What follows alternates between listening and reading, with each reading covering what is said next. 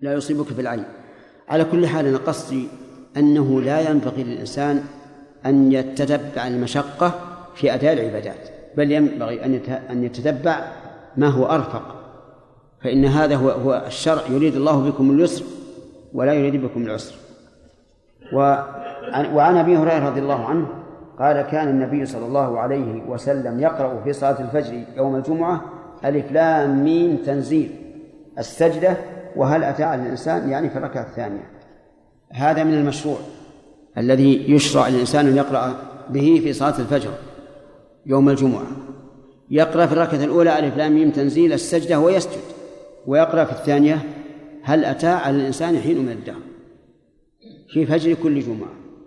وكلمة كان يقرأ تفيد إيش؟ الدوام.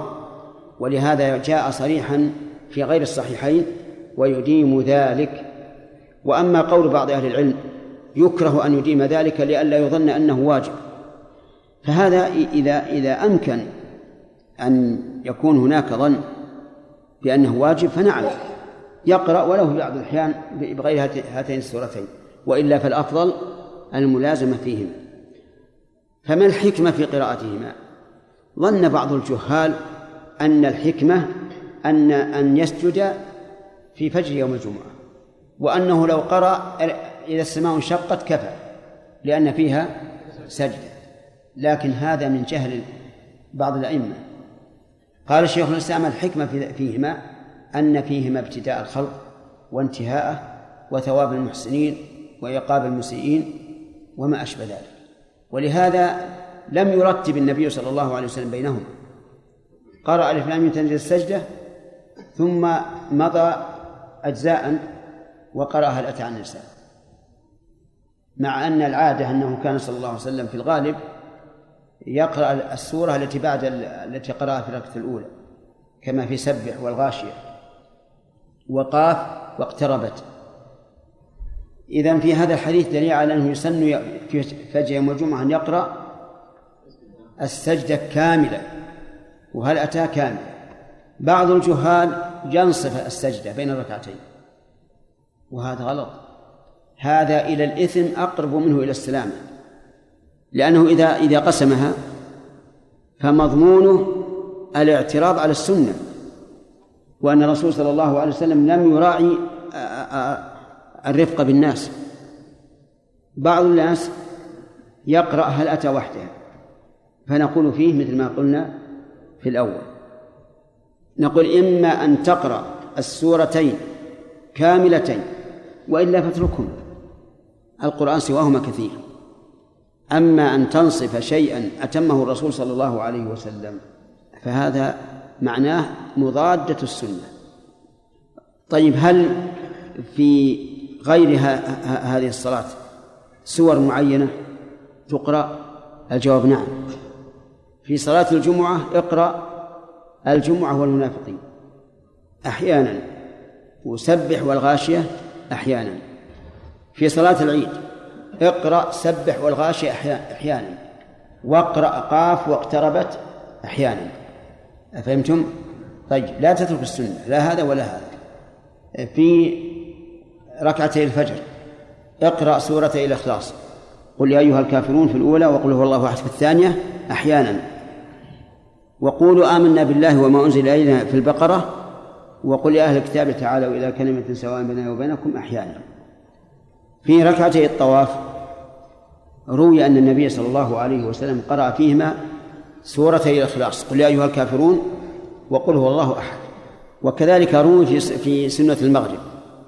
فالمهم أن ما جاءت السنة بتعيينه فافعل طيب إذا جاءت السنة بقراءة سورة معينة غير اتفاقا بدون قصد فهنا نقول لا سنة لهذا لا سنة لهذا اللهم إلا أن تحمل الإنسان محبة الرسول صلى الله عليه وسلم فيقرأ مثل ما قرأ بقطع النظر عن كونها سنة في هذه الصلاة. فإذا قال قائل ما الذي أدرانا أنها اتفاق أو أنها مقصودة؟ قلنا الذي يدرينا هذا إذا كان يداوم عليها أو في أغلب الأحيان عرفنا أنها عجيبة جميعا أنها سنة مقصودة. أما إذا قرأها مرة سمعها سمعه آه، الصحابي مرة واحدة فهذا لا يدل على أنها مقصودة. لأن الرسول صلى الله عليه وسلم لا بد أن يقرأ. لا بد أن يقرأ. المهم أن أن هذه مسألة ينبغي التنبه لها. إذا كان الرسول يواظب على قراءة سور معينة حكمنا بأنها سنة. إذا كان لا يواظب فإننا ننظر. إذا كان هناك سبب يقتضي الجه... نعم يقتضي أنها سنة كما لو جهر بها عليه الصلاة والسلام فهي سنة. أما إذا وقعت اتفاقا بحيث لا يداوم عليها فليس بسنة. لكن قد يحمل الإنسان شدة محبة النبي صلى الله عليه وسلم فيقول أقرأ بما قرأ به. وهذا يعذر فيه الإنسان. انتهى الكلام؟ ها؟ ها؟ الأسئلة؟ نعم هل السنة غير مقصودة ثبت أن النبي صلى الله عليه وسلم في المغرب نعم. من هذا من هذا النوع.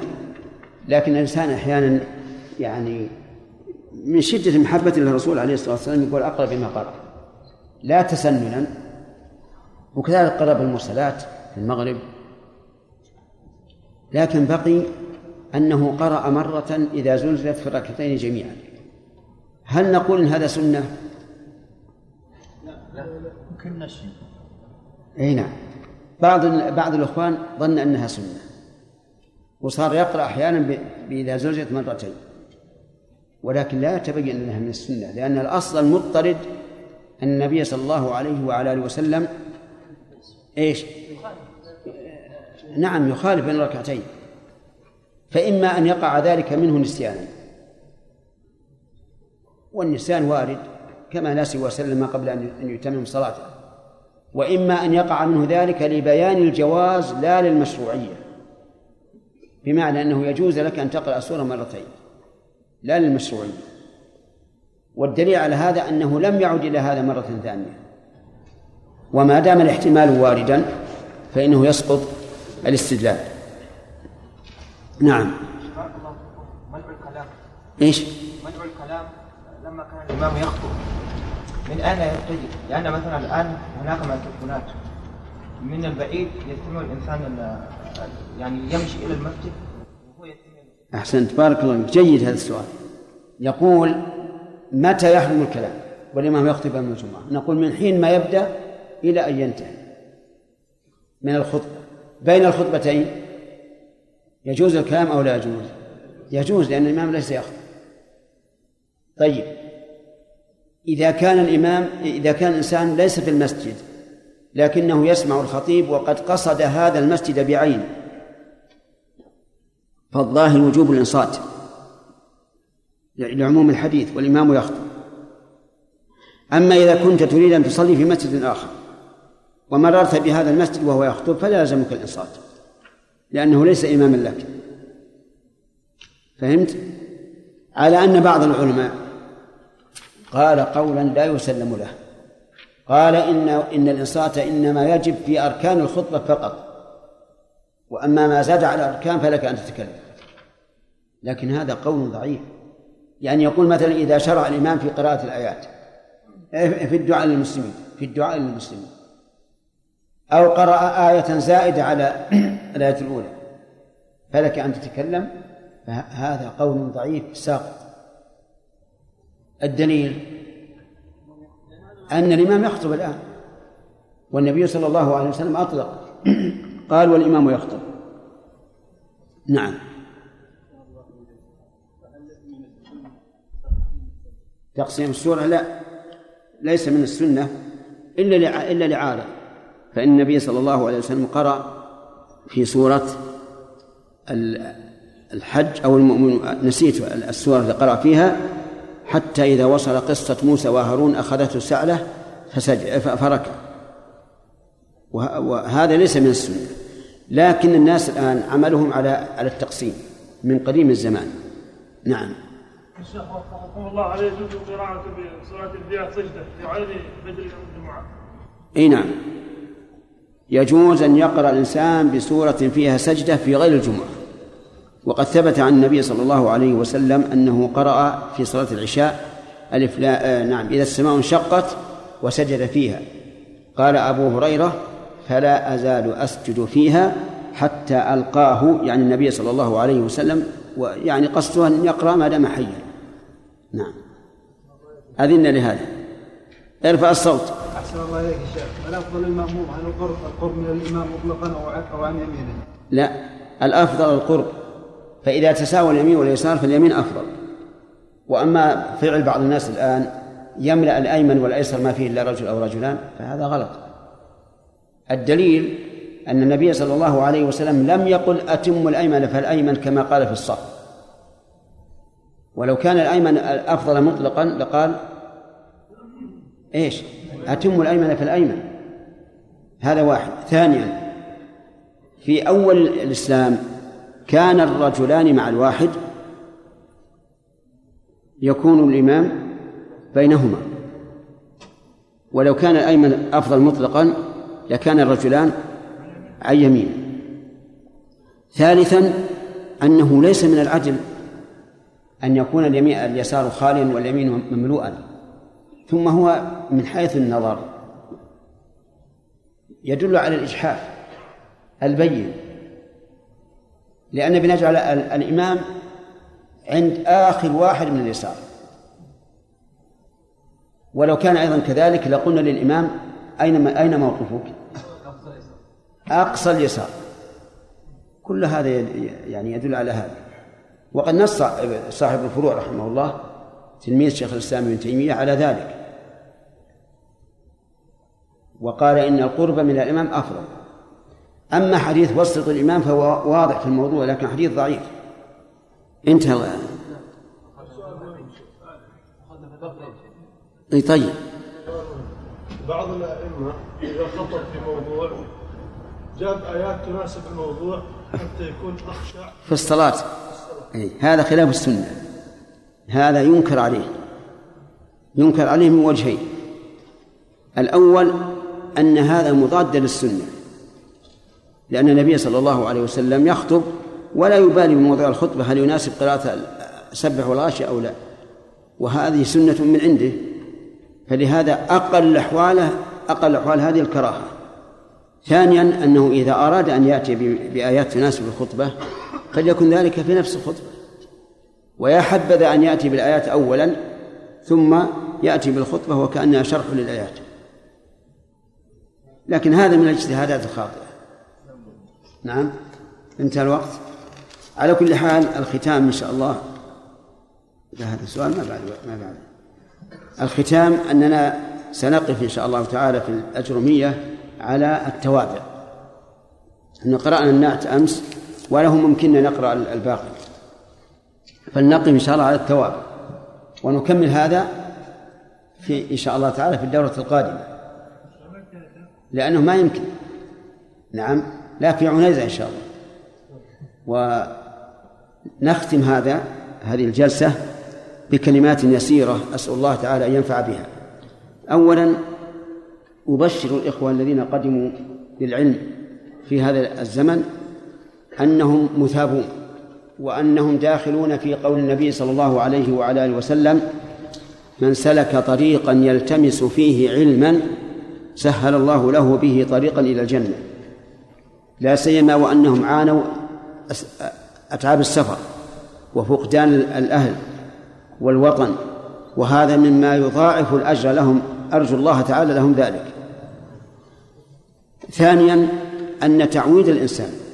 نفسه على المشقة في طلب العلم من القرب إلى الله عز وجل لأنه داخل في قوله تعالى يا أيها الذين آمنوا اصبروا وصابروا ورابطوا واتقوا الله لعلكم تفلحون.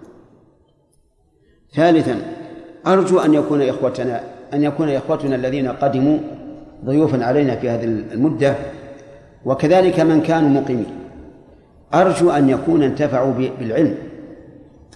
لا انتفاع حفظ وفهم هذا إن شاء الله مؤكد لكن انتفاع عمل وسلوك لأن المقصود بالعلم هو العمل ليس المقصود بالعلم أن تقوم الحجة على المتعلم المقصود العمل عليكم بالعمل بكل ما بلغكم من العلم الصحيح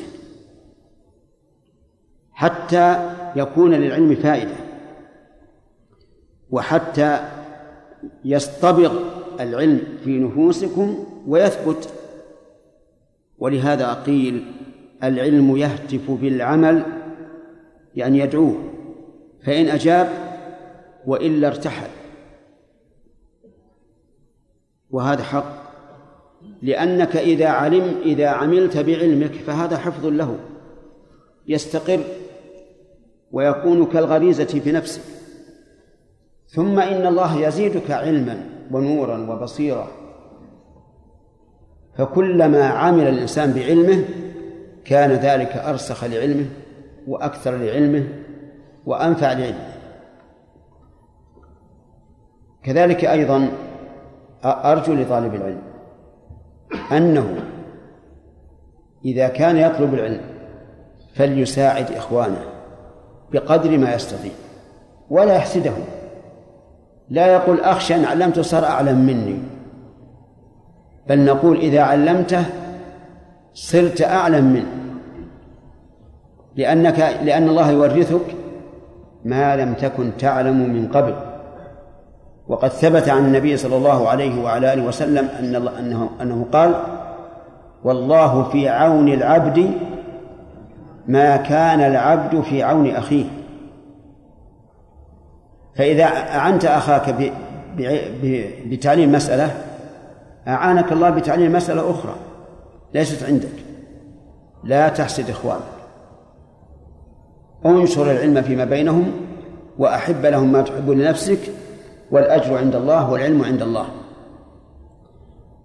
وبمناسبة الله في عون العبد ما كان العبد في عون أخيه أحب أن أنبه على على أن أكثر الذين يكتبون هذا الحديث أو يقرؤونه يقولون الله في عون العبد ما دام العبد في عون أخيه وهذا غلط تحريف للحديث لأن هذا اللفظ ما دام العبد تقتضي أن الله لا يعينه إيش؟ إلا إذا دان والله تعالى يعينك ولو مرة واحدة. تعين أخاك يعينك الله عز وجل بها. فهذا تحريف يقع فيه كثير حتى من طلبة العلم. يأتينا أحيانا عرائض يعني أوراق فيها طلب مساعدة وما أشبه ذلك كتبها طلبة العلم ويقول والله في عون العبد ما دام العبد في عون أخيه.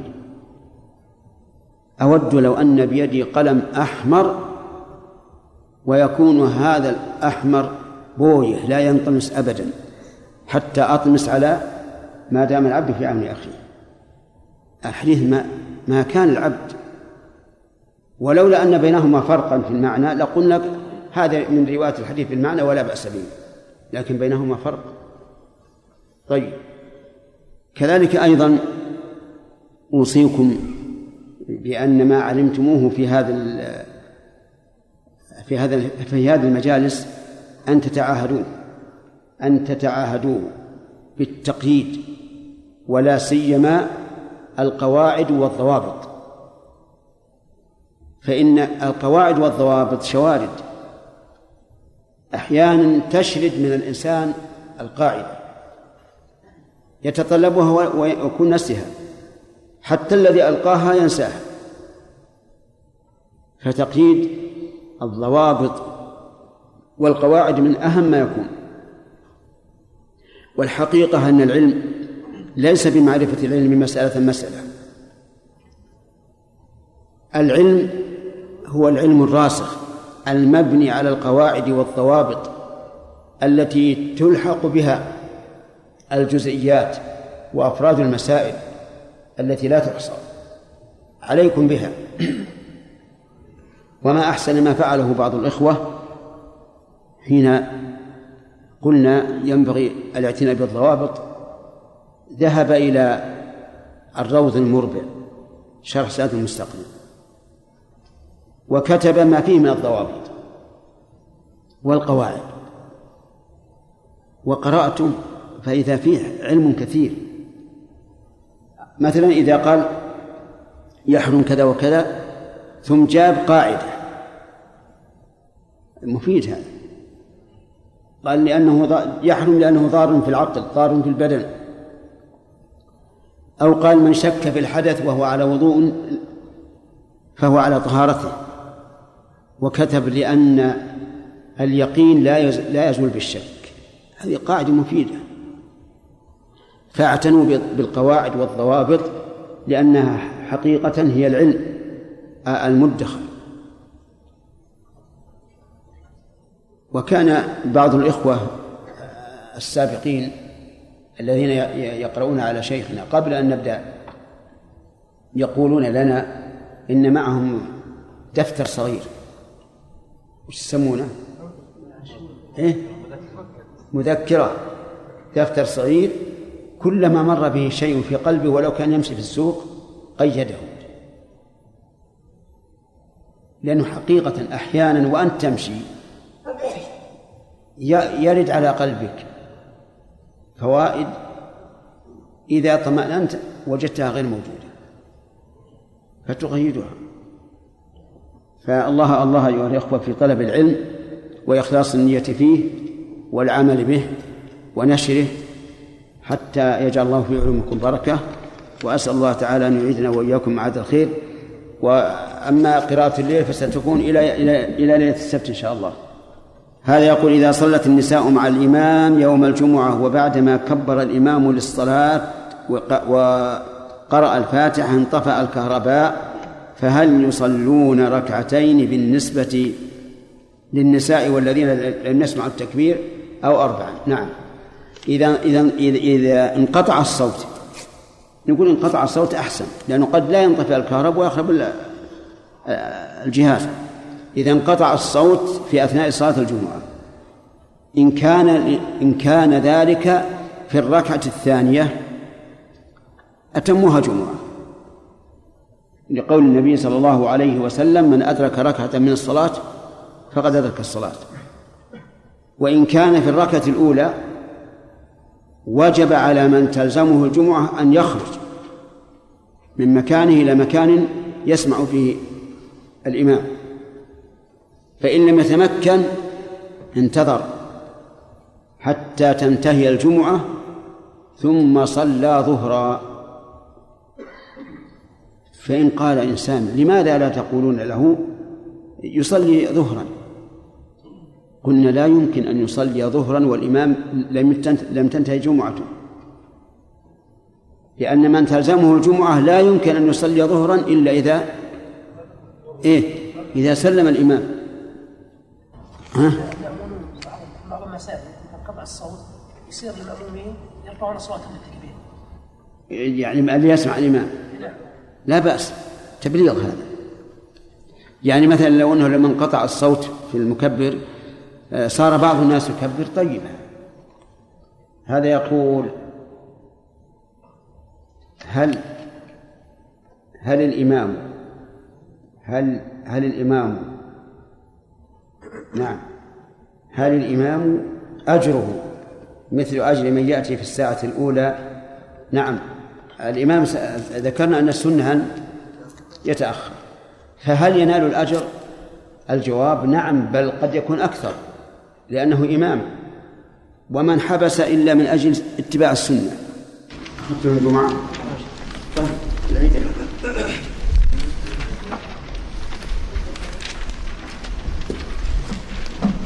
يلا اقرأ اقرأ ولا فرضين؟ اقرأ. بسم الله الرحمن الرحيم. الحمد لله رب العالمين والصلاة والسلام على أشرف الأنبياء وإمام المرسلين. قال الحافظ عبد الغني المقدسي في كتابه عمدة الأحكام باب العيدين. عن عبد الله بن عمر رضي الله عنهما قال كان النبي صلى الله عليه وعلى آله وسلم وأبو بكر وعمر يصلون العيدين قبل الخطبة. بسم الله الرحمن الرحيم. قال المؤلف رحمه الله تعالى عبد الغني المقدسي في مؤلفه العمدة عمدة الأحكام وهو أعني عمدة الأحكام كتاب مبارك مختصر أحاديثه صحيحة. ولهذا ينبغي لطالب العلم أن يحفظه لأنه لا يتكلف عناء في مراجعة الأحاديث أصحيحة أم لا. واعلم أن السنة هي الشق الثاني من أصول الدين الإسلامي فهي الشق الثاني ولكنها في من حيث القبول بمرتبة القرآن لأن الكل شر. فهما أصلان متساويان في وجوب العمل وتصديق الخبر ولكن المستدل بالقرآن لا يحتاج إلا إلى النظر في الاستدلال. هل هو صحيح أو غير صحيح؟ ولا يحتاج إلى النظر في السند. لماذا؟ لأن القرآن قد نقل نقلا متواترا يأخذه الأصاغر عن الأكابر والعام عن العالم. فلا يحتاج أن ننظر هل هذا صحيح ولا غير صحيح؟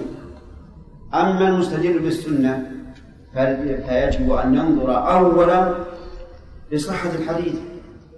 هل صح عن النبي صلى الله عليه وعلى آله وسلم أو لا؟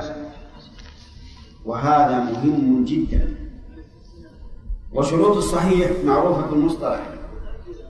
ومنها أن لا يكون الحديث معللا ولا شاذا. بقطع النظر عن اتصال السند أو عدم اتصاله. فلا تظن أن كل حديث صح اتصاله يكون صحيحا. لأن أمامنا شرطا آخر وهو أن يكون سالما من الشذوذ والعلة. فقد يكون حديث شاذا وإن كان في الصحيح وإن كان السند صحيحا فلا يعمل به.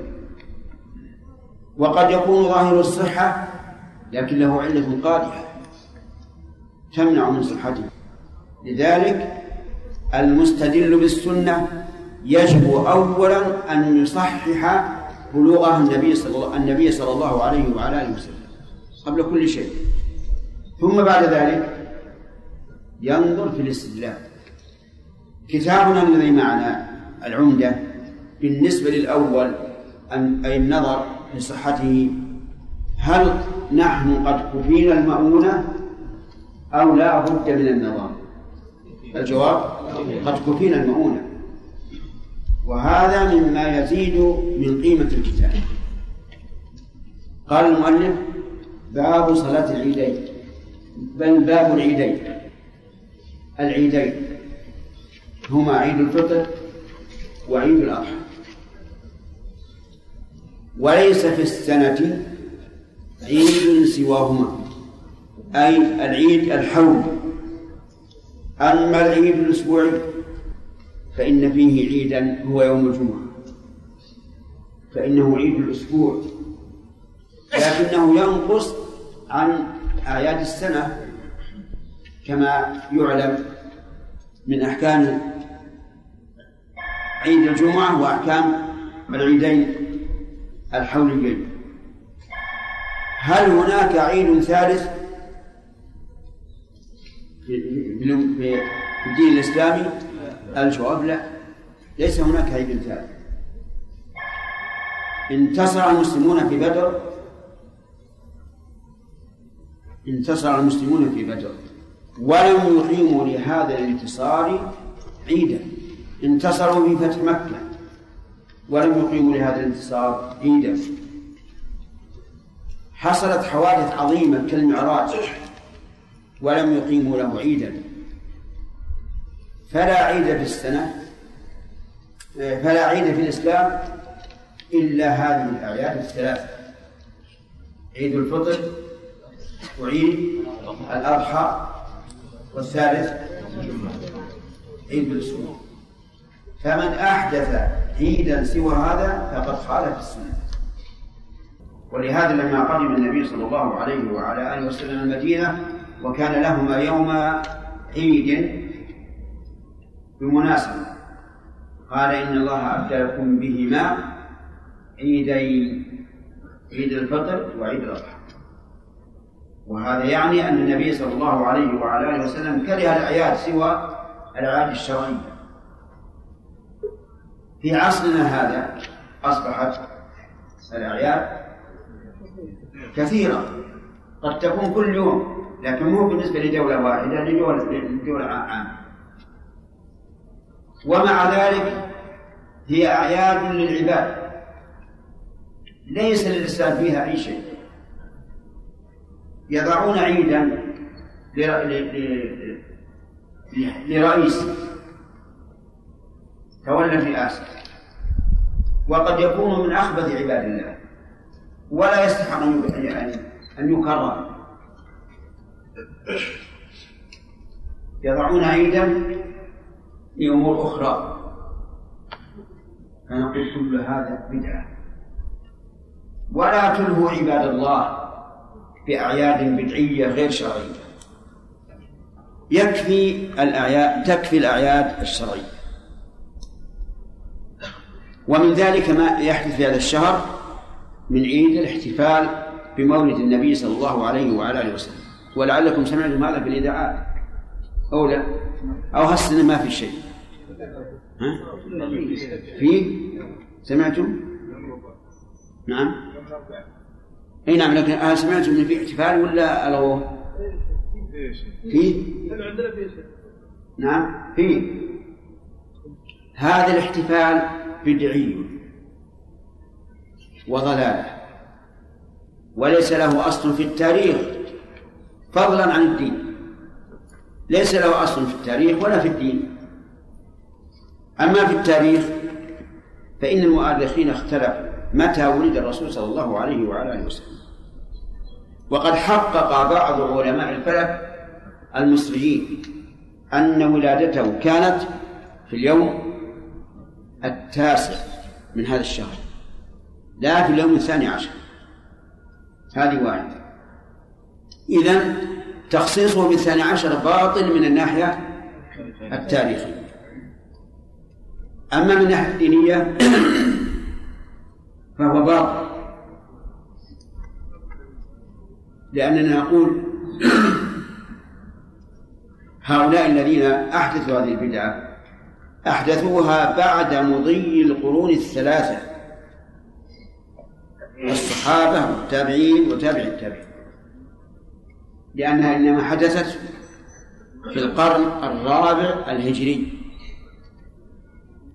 أحدثها حكام مسلم ليصد الناس عن التوحيد.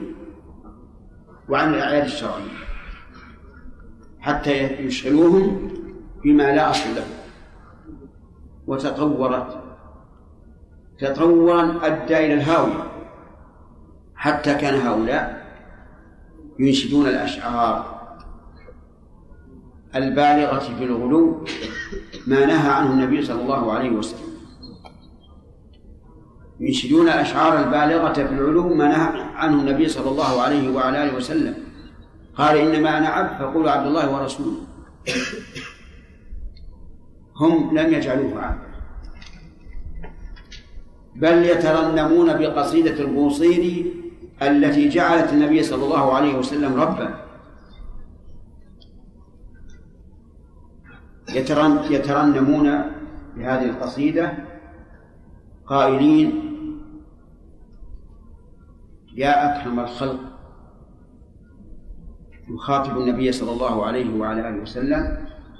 يا أكرم الخلق ما لي من ألوذ به سواك عند حلول الحادث العام سبحان الله. ما له أحد يلوذ به إذا حدث العام إذا صار حادث عام كالزلازل والفيضانات والحرائق. وما أشبه ذلك. يقول ما لي من ألوذ به سواك. نعم. ما هذا؟ أشرك هو أم تناس لله عز وجل. الثاني ولا الأول؟ الثاني. يعني حتى الله ما ذكر. فإن قال قائل لعله أراد ما لي من ألوذ به سواك أي من الخلق. قلنا وهذا أيضا شرك. لأن النبي صلى الله عليه وعلى آله وسلم بعد وفاته ليس ملاذا لأحد في كشف الغمة فهو شرك. ومع ذلك يرددونه. ويرددون قوله فإن من جودك الدنيا وضرتها ومن علومك علم اللوح والقلم. سبحان الله.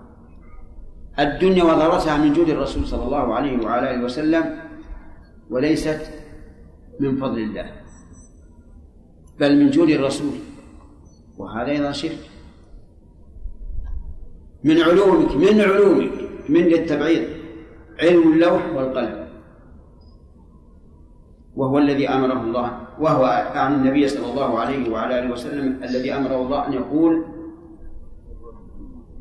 قل لا أقول لكم عندي خزائن الله فأعطيكم منها. ولا أعلم الغيب فأخبركم بمستقبلكم. ولا أقول لكم إني ملك فأتميز عنكم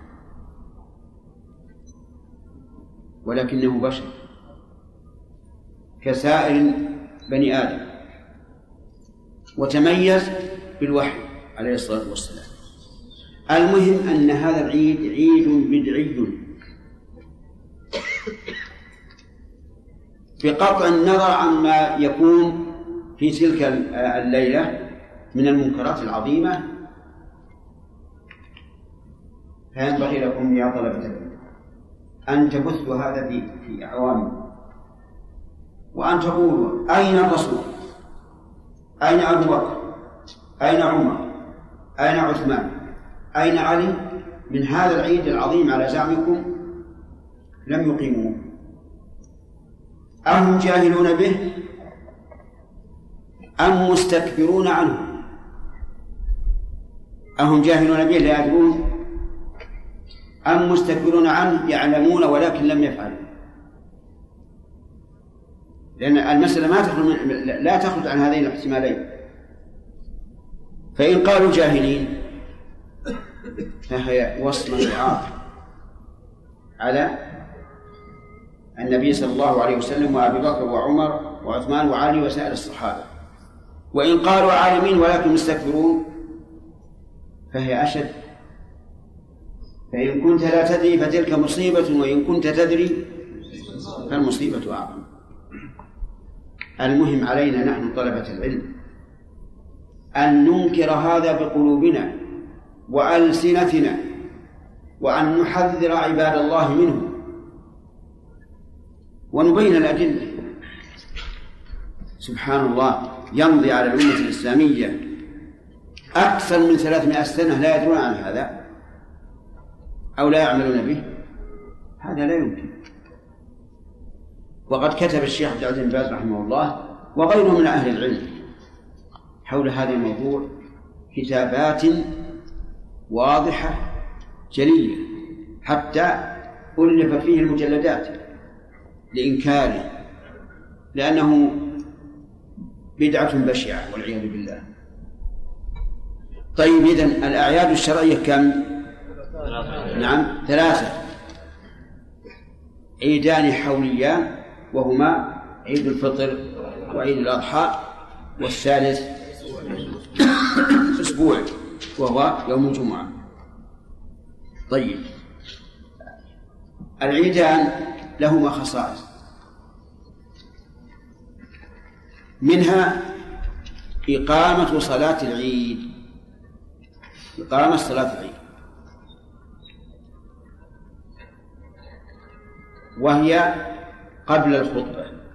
كما قال هنا في الحديث عن عبد الله ابن عمر رضي الله عنهما قال كان النبي صلى الله عليه وعلى آله وسلم وأبو بكر وعمر يصلون العيدين قبل الخطبة. ثلاثة. النبي صلى الله عليه وعلى آله وسلم وأبو بكر وعمر. ولم يذكر عثمان اقتصارا لا إنكارا فعثمان مثلهم. لكن ذكر هؤلاء الثلاثة لأن الخليفتين أبا بكر وعمر هما أفضل الخلفاء. يصلون العيدين قبل الخطبة. فيستفاد من هذا الحديث مشروعية صلاة العيد ومشروعية الخطبة فيها والفائدة الثالثة أنها بعد الصلاة. وإنما كانت بعد الصلاة لأنها ليست من شروط الصلاة. فهي تابعة وليست متبوعة بخلاف الجمعة الخطبة في الجمعة قبل الصلاة لأنها من شروط الصلاة فتكون سابقة عليها وأما في العيدين فهي ليست من الشروط فتكون تابعة لا متبوعة. صلاة العيدين مشروعة بناء على هذا الحديث. ولكن هل هي سنة؟ أو فرض كفاية؟ أو فرض عين؟ هل هي سنة؟ أو فرض كفاية؟ أو فرض عين؟ على أقوال للعلماء أقوال ثلاثة. والصحيح أنها فرض عين على الرجال وأنه لا يجوز للرجل القادر أن يتخلف عن صلاة العيد. استمع يا رجل. لا يجوز أن يتخلف عن صلاة العيد الرجل القادر. بل إن النبي صلى الله عليه وسلم أمر أن تخرج العواتق من النساء وذوات الخدور والحيض أيضا. لكن تعتزل الحيض المصلى لأن الحائض لا يجوز لها المكث في المسجد. فإن قال قائل ما تقولون في قول النبي صلى الله عليه وسلم خمس صلوات فرضهن الله في اليوم والليلة خمس صلوات. والرجل الذي سأل النبي صلى الله عليه وعلى آله وسلم عن الصلوات قال هل علي غيرها؟ قال لا إلا أن تتطوع فالجواب أن المراد بالخمس الصلوات اليومية. الصلوات اليومية. التي تتكرر بتكرر أوقاتها وأما الصلاة التي لها سبب فلا تدخل فيها. صلاة العيد لها سبب أو لا؟ لها سبب وهي العيد. ولهذا ذهب بعض أهل العلم إلى أن تحية المسجد واجب. وقال لها سبب وهذا جواب صحيح مقنع طيب إذا فاتت الإنسان هذه الصلاة هل يقضيها أو لا؟ فالجواب لا يقضيها يعني لو لو حضرت إلى مصلى العيد ووجدت الناس قد صلوا والإمام يخطب الآن فلا تصلي إلا تحية المسجد لماذا؟ لأن صلاة العيد شرعت على وجه معين وهو الاجتماع عليها فإذا فات هذا سقطت كالجمعة إذا أتى الإنسان وقد سلم الإمام من الجمعة أيقضيها أو لا؟ هل يصلي الجمعة أو لا؟ يصلي الجمعة ولا لا؟ لا أنا ما أسأل وش يصلي هل يصلي الجمعة أو لا؟ لا يصلي لأن صلاة شرعت على هذا الوجه وقد فاتت فلا يصلي. لكن يصلي الظهر لأنها لأنه لأنه لأنه فرض الوقت. يصلي الظهر لأنه فرض الوقت. في صلاة العيد ما في فرق إلا صلاة العيد وقد فاتت. أفهمت؟ وأما قول من قال إذا فاتت صلاة العيد قضاها الإنسان على صفتها فقول لا دليل عليه. نعم. لا من الإنسان؟ قول لا دليل عليه. عرفت؟ يا أخي أجيبوني. نعم. عرفتم الآن؟ نعم. القول بقضاء صلاة العيد لا دليل عليه.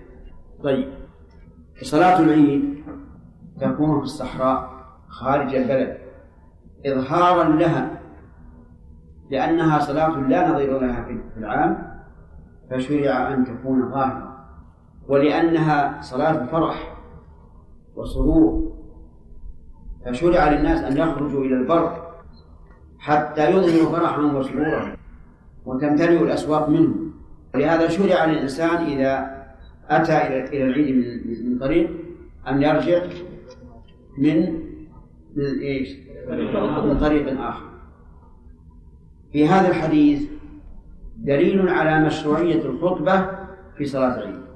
بقوله يصلون العيد العيدين قبل الخطبة. وهذا واضح. ولكن هل هي خطبة واحدة أو خطبتان؟ في هذا خلاف بين أهل العلم. أكثر العلماء على أنها خطبتان. وقال بعض أهل العلم إنها خطبة واحدة. واستدل بظاهر هذا الحديث قبل الخطبة ولم يقل قبل الخطبتين. وكذلك ظاهر الحديث الآتي أن النبي صلى الله عليه وعلى آله وسلم لم يخطب إلا خطبة واحدة. وهذا أقرب إلى ظاهر النصوص. لكن عمل الناس اليوم على أنها خطبتان لحديث ورد في ذلك لكنه ضعيف. ومن فوائد هذا الحديث أن الخطبتين بعد الصلاة وسبق التعليل لماذا ذكر ابن عمر هذا؟ لأنه في زمن بني أمية صار بعض أمرائهم يخطبون أولا ثم يصلون يخطبون أولا ثم يصلون فقيل لهم في ذلك ليش؟ يقدمون الخطبة على الصلاة. قالوا لو أخرنا الخطبة يتفرق الناس عنا لما حصل من الفتن في ذلك الوقت. فنقدمها من أجل أن نحبس الناس لأنهم لن لن ينصرفوا حتى يصلوا. لكن هذا رأي في مقابلة النص. والرأي في مقابلة النص. إيش هو؟ مطروح. لا عبرة به. ولا قبول له. ولو اتبع الحق أهواءهم لفسدت السماوات والأرض ومن فيهن فالصواب أن الخطبة في صلاة العيدين تكون بعد الصلاة. واضح؟ طيب. فإن قال قائل ما فائدة ذكر أبي بكر وعمر مع أن الدليل بفعل النبي صلى الله عليه وعلى آله وسلم كافي؟ فالجواب الفائدة بيان أن هذا الحكم لم ينسخ وأنه مستقر حتى بعد وفاة النبي صلى الله عليه وعلى آله وسلم وإلا فمن المعلوم أن فعل النبي صلى الله عليه وعلى آله وسلم كاف في هذا ولا حاجة إلى أن نطلب فعل أحد سواه لكن الفائدة هي ما ذكرت لكم وهي رجل ما هي؟ ما هي؟ إيش؟ إي نعم الفائدة بيان أن هذا الحكم لم ينسخ وأنه بقي في زمن الخلفاء الراشدين رضي الله عنهم. إذا خرج النساء إلى العيد هل تخرج المرأة في ثيابها في بيتها؟ أو لا بد أن تلبس عباة الجواب الثاني لا بد أن تلبس العباة وأن لا تخرج بثياب البيوت بدليل أن النبي صلى الله عليه وعلى آله وسلم لما أمر النساء بالخروج إلى إلى العيد أعلن كيف ساعة ساعة أنا؟ طيب. لما أمر النبي صلى الله عليه وعلى آله وسلم النساء بالخروج إلى مصلى قالوا يا رسول الله إحدانا ليس لها جلباب. يعني ثوب يعني ثوبا تتلفف به. وهو بمنزلة العباء قال لتلبسها أختها من جلبابها. يعني تعيرها جلبابا تخرج منه. ولم يقل تخرج بلا جلباب مما يدل على أن لباس النساء في الأسواق ليس كلباسهن في البيوت. والله أعلم. خمس دقائق أسئلة. إذا في العيد أتى جماعة في العيد نعم. يأتيه شخص الصلاة. هل على لا. إذا فاتت الصلاة الأولى في في العيد فلا قضاء. لا من الواحد ولا من الجماعة. وإذا فاتت البلد كيف؟ ما علموا إلا متأخر من أهل البلد. آه. إذا لم يعلموا قال العلماء إذا لم يعلموا بالعيد إلا بعد الزوال أجلوها إلى الغد. وإن علموا قبل الزوال صلوها ولو في منتهى الضحى. وهذا مما آه، يلغز به فيقال صلاة لا تقضى إلا في نظير وقتها. صلاة لا تقضى إلا إيش؟ إلا في نظير وقتها. فيقال هي صلاة تقضى لا في نظير وقتها.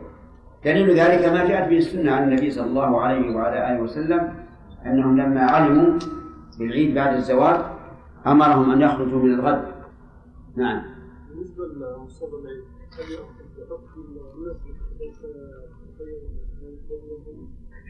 يسأل عن مصلى العيد هل هو مسجد أو لا؟ الجواب هو مسجد.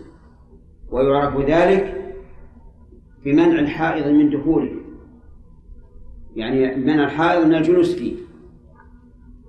لأن النبي صلى الله عليه وعلى آله وسلم أمر الحيض أن يعتزلن المصلى.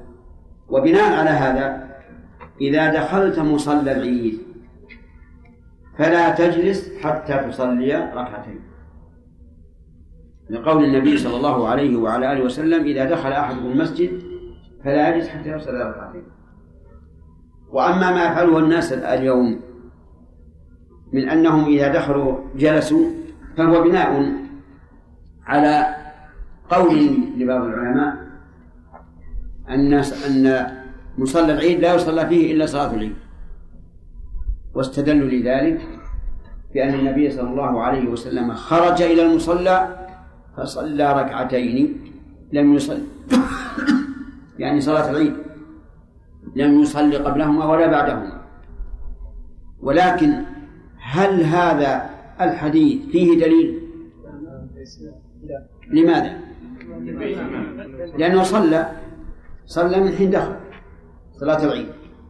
كما لو دخل الإمام عند إقامة صلاة الظهر فتقدم وصلى الظهر كفى عن تحية المسجد.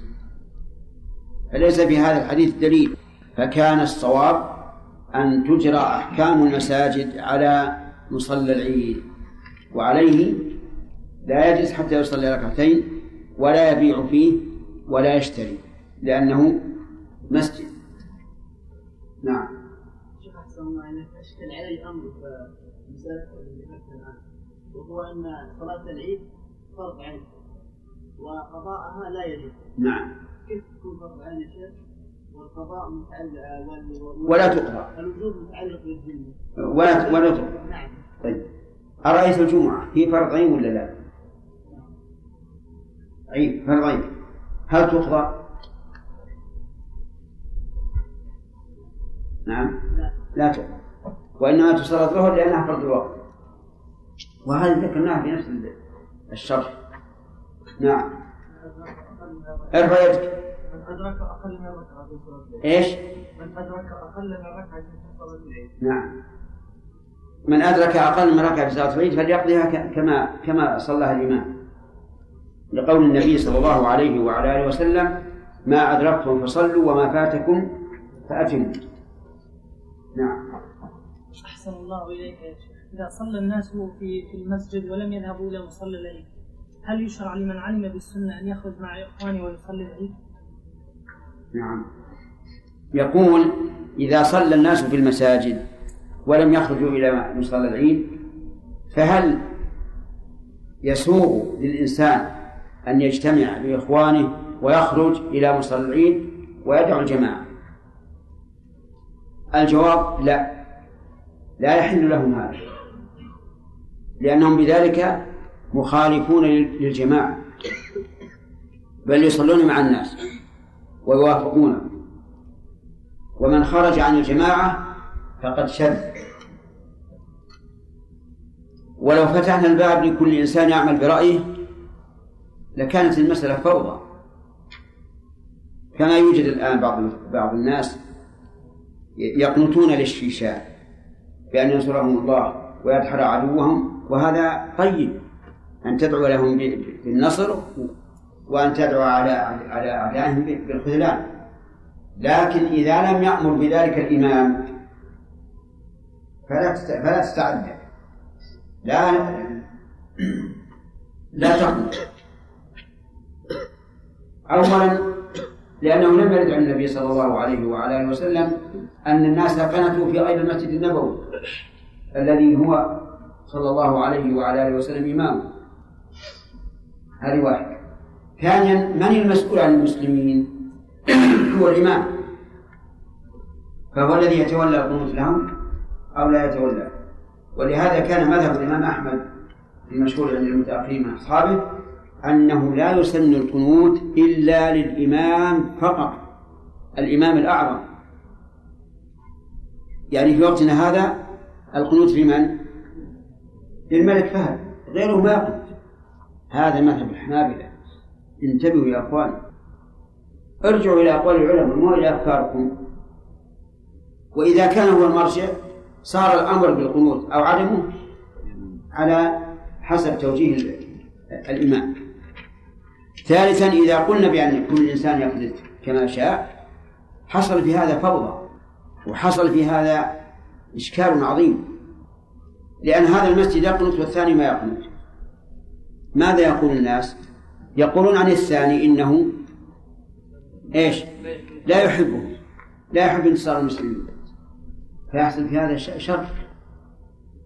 ويكون المسألة أخذ ورد في المجالس. ولهذا أنصحكم أنتم وأنصح كل من يبلغه كلامي هذا من الشباب أن لا يشدوا عن المسلمين. فالأمر كما قال عبد الله بن مسعود قال الخلاف شر. انتبه لهذه القاعدة وهذا المنهج. لا تشذ فتشذ في النار. ثم هل الرسول عليه الصلاة والسلام يقنت في كل نازلة؟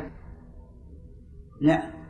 أحيانا تأتي هو ينتكس بها من ينتكس من الصحابة ولا عليه الصلاة والسلام. ثم من الذي يزن النازلة؟ من يزنها؟ من يقدرها؟ ربما تأتي حادثة صغيرة جدا ويقول الشاب مثلا هذه نازلة حكم. فلا يمكن الفوضى. ثم يقال هل الدعاء لهؤلاء الإخوة خاص بالقنوت؟ أو يمكن أن تدعو لهم في السجود وبعد التشهد وفي أثناء وفي آخر الليل؟ الثاني لم يكن الدعاء